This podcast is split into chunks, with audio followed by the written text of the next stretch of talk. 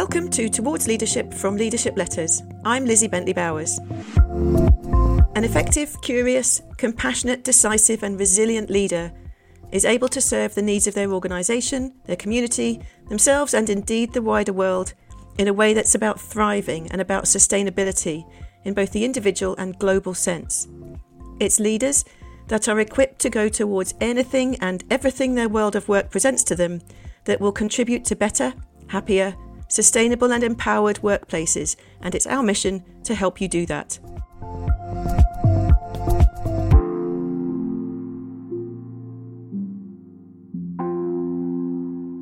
In today's episode of Towards Leadership, we take more of a dive into some thoughts and ideas arising from hearing theatre director Sean Turner talking in our most recent episode of our sister podcast, Leadership Letters. Really, what I'm doing is I'm, I'm making sure that I'm creating a group that will have a great synergy, that will work together well, that that that um, you know people that I am excited to have in a room together. I'm very lucky that I, I get to hand pick teams in that way, which I don't think you know everybody can do, or everybody has quite so much, quite such a pool of talent to, to choose from to do that. So let's start where it all starts. Sean talked about the importance of casting, which for you might be the interview. How do you get the right people in the right roles? There are many ways you might get help with that recruitment process, depending on the size of your organisation and the other people involved. And there's the question of the audience you then are for the person you interview the responsibility you have for putting people into roles where they will thrive, not necessarily because they already know everything there is to know, but because they have what they need to grow in the conditions created by your organisation and your teams. I think this idea of audience is an interesting one. Theatre is producing something for an audience, and at work, we are an audience so much of the time. So, with interviews in mind, I wonder how much time do you invest in being a good interviewer? an inclusive interviewer, a great audience once you're in the interview. When leaders take a few moments to prepare themselves to be an audience, it has the potential to transform people's experience of speaking. Not because you have to agree with everything, but because if someone is speaking towards warmth and curiosity rather than judgment, it's far more likely to bring out the best in them, and far more likely to give you the best understanding of how they will fit with your organisation. We all know what it's like to walk into a room and feel an atmosphere, or even maybe outright dislike. And when we feel that, or maybe even see a look on someone's face, our energy and our focus are diverted, whether we like it or not, to keeping ourselves safe, which doesn't necessarily equate to being at our best.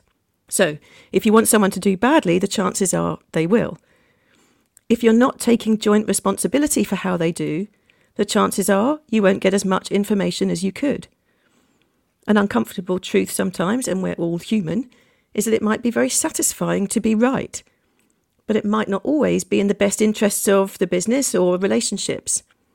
This isn't about being soft, it's about enabling people to be at their best. And there are, of course, multiple benefits to people performing at their best. Every time you are an audience of any kind, you have an opportunity to listen with curiosity, positive intention, and support you have an opportunity to judge the content, not the person. You have an opportunity to show your appreciation for effort, even if you disagree with the content. You can offer perhaps a reassuring smile. Attitudes are contagious and very quickly create atmosphere. So, what are people catching from you, especially if you're the leader in the room? Judgment that closes down or curiosity that opens up? Often, people who are working with me on overcoming nerves say that it's what they expect from the audience that has the biggest impact on that. And what they expect from their audience often comes from experience. So the more we create better audiences for people, the more people will feel confident not only with you, but in other settings too, in presenting and in talking. And the more they will get to show what they can offer. In a TEDx talk by the inventor Don Smith, he mentions how receptive the range of people he took his invention to were and in being a receptive audience, in their way they contributed to the furthering of an idea that could save lives. Of course, it's Don that has driven the transformation from idea to invention, but who knows? If it hadn't been for those audiences and the energy, encouragement, and inquiry that came from them, then perhaps the idea would just have stayed an idea. In another episode of Leadership Letters, Tanya Mawaha talked about the impact of an inclusive interview process. So there's so much to dive into and think about in the way you go about your equivalent of casting a show. I was also struck by how much of what Sean said was about connection in some way. He talked about how the outcomes, the outcomes being an artistically and commercially satisfying product, have their foundations in the bonds that are forged in the rehearsal room and we talked about how those bonds are formed quickly. And I also asked him about embracing any sense of that being forced or false, because everybody knows and respects that that bonding has to be done. So that notion of forced fun is one people can often be a bit resistant to, and I get that. You know, some teams struggle to get past their perceived awkwardness of doing that kind of work. And yet, when someone like me is there and insists that you do it, any awkwardness soon passes. I think partly that's to do with having someone there reminding you why it matters, partly perhaps to do with being held to account. But it is absolutely something that you can do for yourselves. And as leaders, you can be prepared to role model pushing on through that awkwardness in order to reap the benefits. So if you're a leader who's a bit resistant to that kind of activity, or you have team members that are, here are some of the many, many reasons to embrace it so that you can remind yourself of them or share them perhaps as a bit of motivation. So, increased connection is the number one reason. Also, increasing the chances that you'll hear everyone's voice. And both of these, in turn, increasing the chances that you'll have more useful disagreement, that you'll hear views and opinions that differ, and increase the quality of the decision making. We've talked before about the work of Patrick Lencioni, and his really useful description of productive conflict and how it's important for teams not to be at the mercy of what he calls artificial harmony, as well as knowing how and when to move on from disagreements when they have them. Another reason to spend more time on the relationships in your team is your understanding of each other's strengths, what you turn to each other for. And of course, that overall sense of team, the energy you get from shared purpose and commitment to each other as well as to your cause. So, how to do it? There are many ways. Here are three for today. One idea is to share the intention of doing this kind of work. So, using the reasons that we've just given you, maybe some more reasons, to have a discussion about embracing the awkwardness, to have a discussion about doing the kinds of things that are about connection in order to reap the benefits.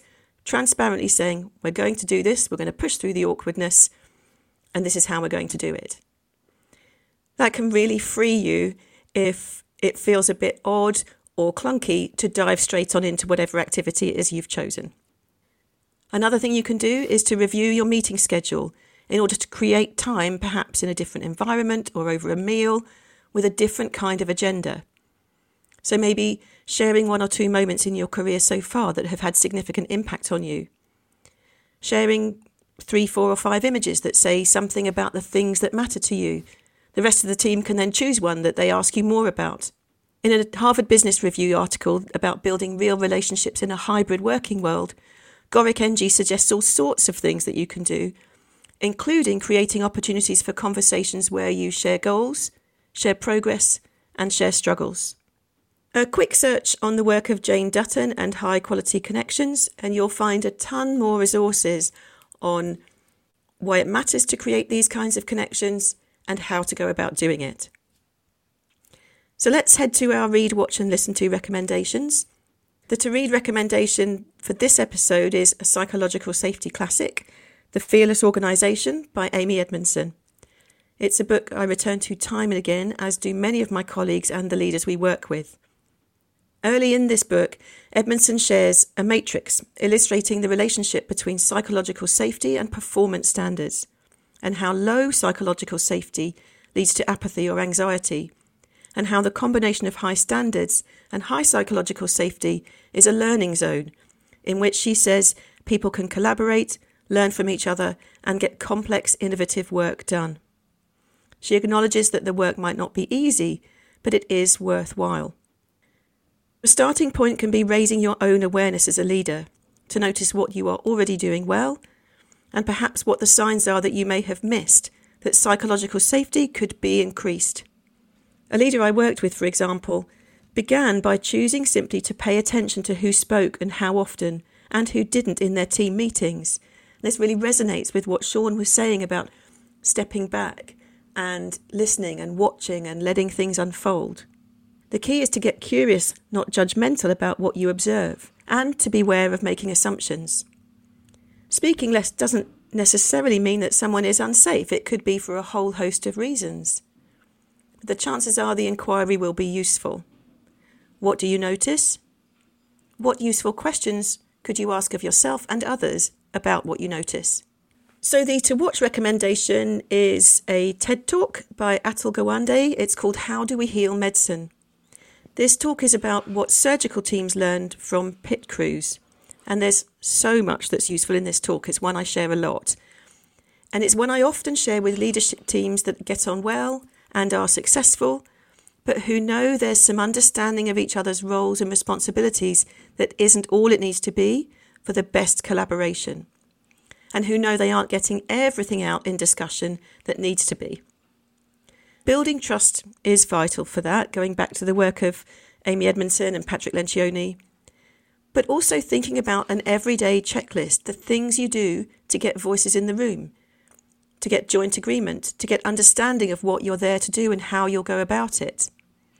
And there's also something about the discipline of resetting those fundamentals every time you meet that can be transformative and is well worth the investment of time and perhaps even some discomfort. I'll pop a link in the notes for this episode to a two minute YouTube clip as well, in which Atul Gawande is being interviewed and he talks about the importance not only of having these checklists, but of understanding why they matter, what impact they have, and everybody understanding so that they can be on board with the process of doing this work. Black Box Thinking by Matthew Syed is also a great resource for more on those checklists and what I call voices in the room processes that impact aviation and surgery and beyond. And I'm turning to Matthew Syed for the listen to resource today too. His podcast Sideways, and this particular episode is called Top of the Pops. So the music in this episode may or may not be to your taste. I'm not going to lie. A few great tunes in there, in my opinion. Spot of Backstreet Boys, always okay with me. More importantly, though, this was a really interesting insight into the impact of collaboration in a field that is typically highly territorial.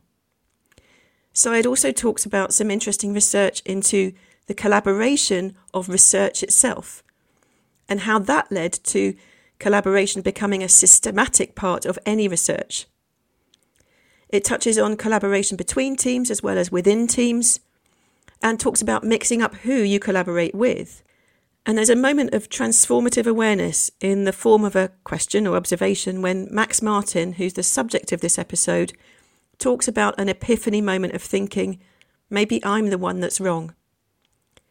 So, is there anything for you as a leader right now where asking yourself a version of that question, maybe I'm the one that's wrong, might open up collaboration that either has felt like it's run its course or maybe even needs to begin? So that's it for today. As ever, you'll find links to everything we've mentioned in the notes that accompany this episode. And a final question for you is who comes to mind if you think about someone who might find something in today's episode useful? If you could pass the link on to them, that would be great. It's genuinely useful to us, as is following, so that you don't miss out on future leadership resources. This is Towards Leadership from Leadership Letters. Thank you for joining us, and see you soon.